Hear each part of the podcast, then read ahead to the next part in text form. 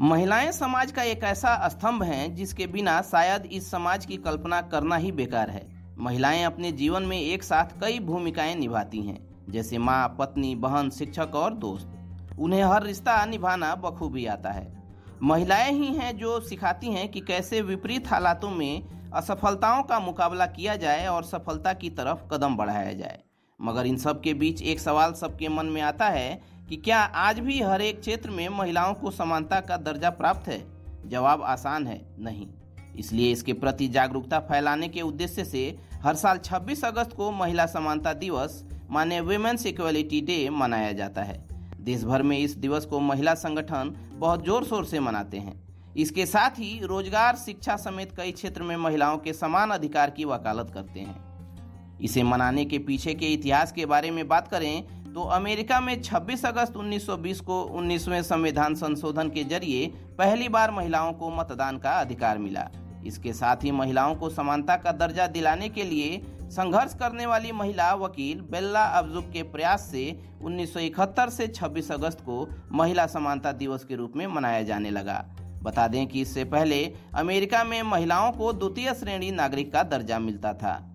हमारे देश भारत में महिलाओं को कुछ अधिकार मिले हुए हैं। जिनके बारे में अधिकार, महिलाओं को ज़रूर पता होना चाहिए। आइए उन अधिकारों के बारे में जानते चलें।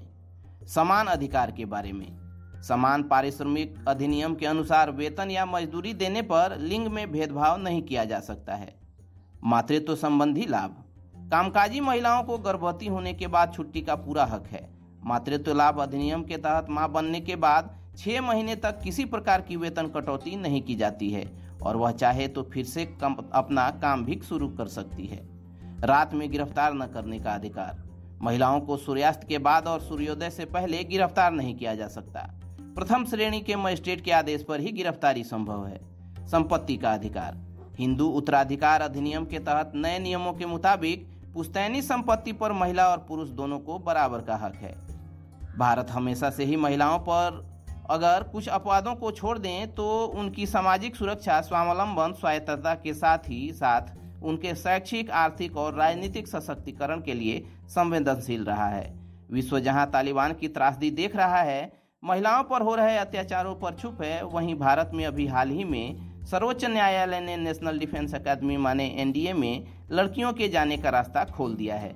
चलिए दोस्तों, आज के इस पॉडकास्ट में इतना ही। मिलते हैं अगले पॉडकास्ट में। तब तक keep searching for knowledge and try to be a kind